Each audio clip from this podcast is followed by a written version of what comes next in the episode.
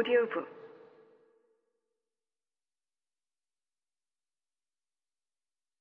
맥클랜던이 돌아서며 그들을 막았다. 여기선 안 돼. 그가 말했다. 저놈을 차에 태워! 누군가가 저놈을 죽여야 해. 저 깜둥이 새끼를 죽여야 한다고! 라고 중얼거렸지만 맥클랜던은 흑인을 차로 끌고 갔다.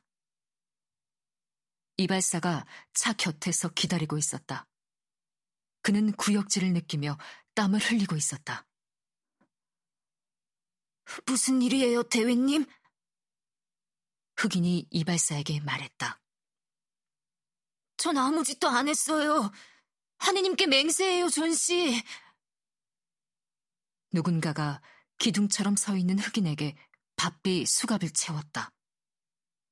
흑인은 어둠에 가려진 희미한 얼굴들을 하나하나 훑어보았다. 여기 있는 분들은 누구세요, 대위님? 그는 사람들의 고약한 입냄새와 땀냄새를 맡을 수 있을 정도로 몸을 기울여 얼굴들을 살피며 물었고 한두 사람의 이름을 부르기도 했다. 제가 뭘 잘못했는지 말씀 좀 해주시겠어요, 존 씨? 맥클랜던이 차문을 열어 젖히며 말했다. 타! 흑인은 꼼짝하지 않았다. 절 어쩌시려는 거예요, 존 씨?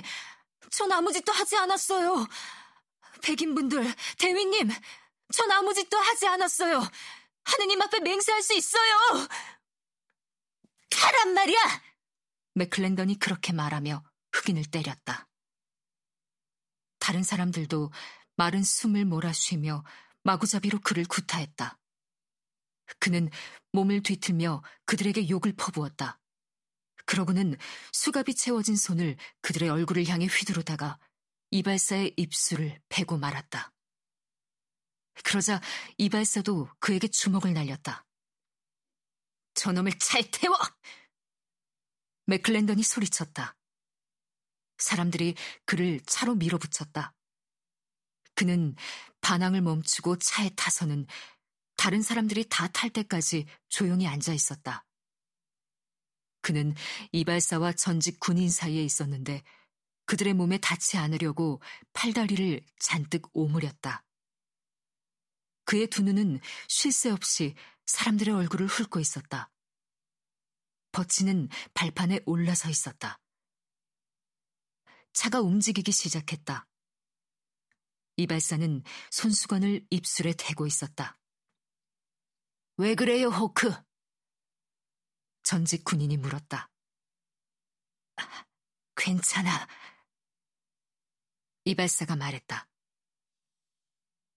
그들은 큰 길로 들어서서 마을 밖으로 차를 돌렸다.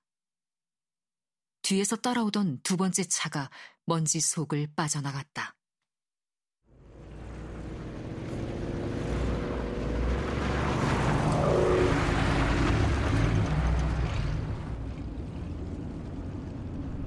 그들은 속도를 높이며 계속 달렸다. 마을 어귀의 집들이 멀어져 갔다.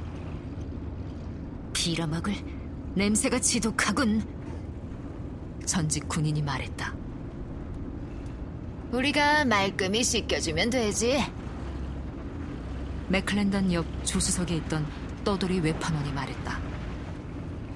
발판에 서 있는 버치는 뜨겁게 밀려드는 먼지 바람에 대고 욕을 퍼부었다. 이발사가 몸을 앞으로 기울여 맥클랜던의 팔을 건드리며 말했다. 내려주게, 존. 뛰어내리시지. 깜둥이를 끔찍하게 사랑하시는 분. 맥클랜던이 고개도 돌리지 않고 그렇게 말하며 계속 빠르게 차를 몰았다.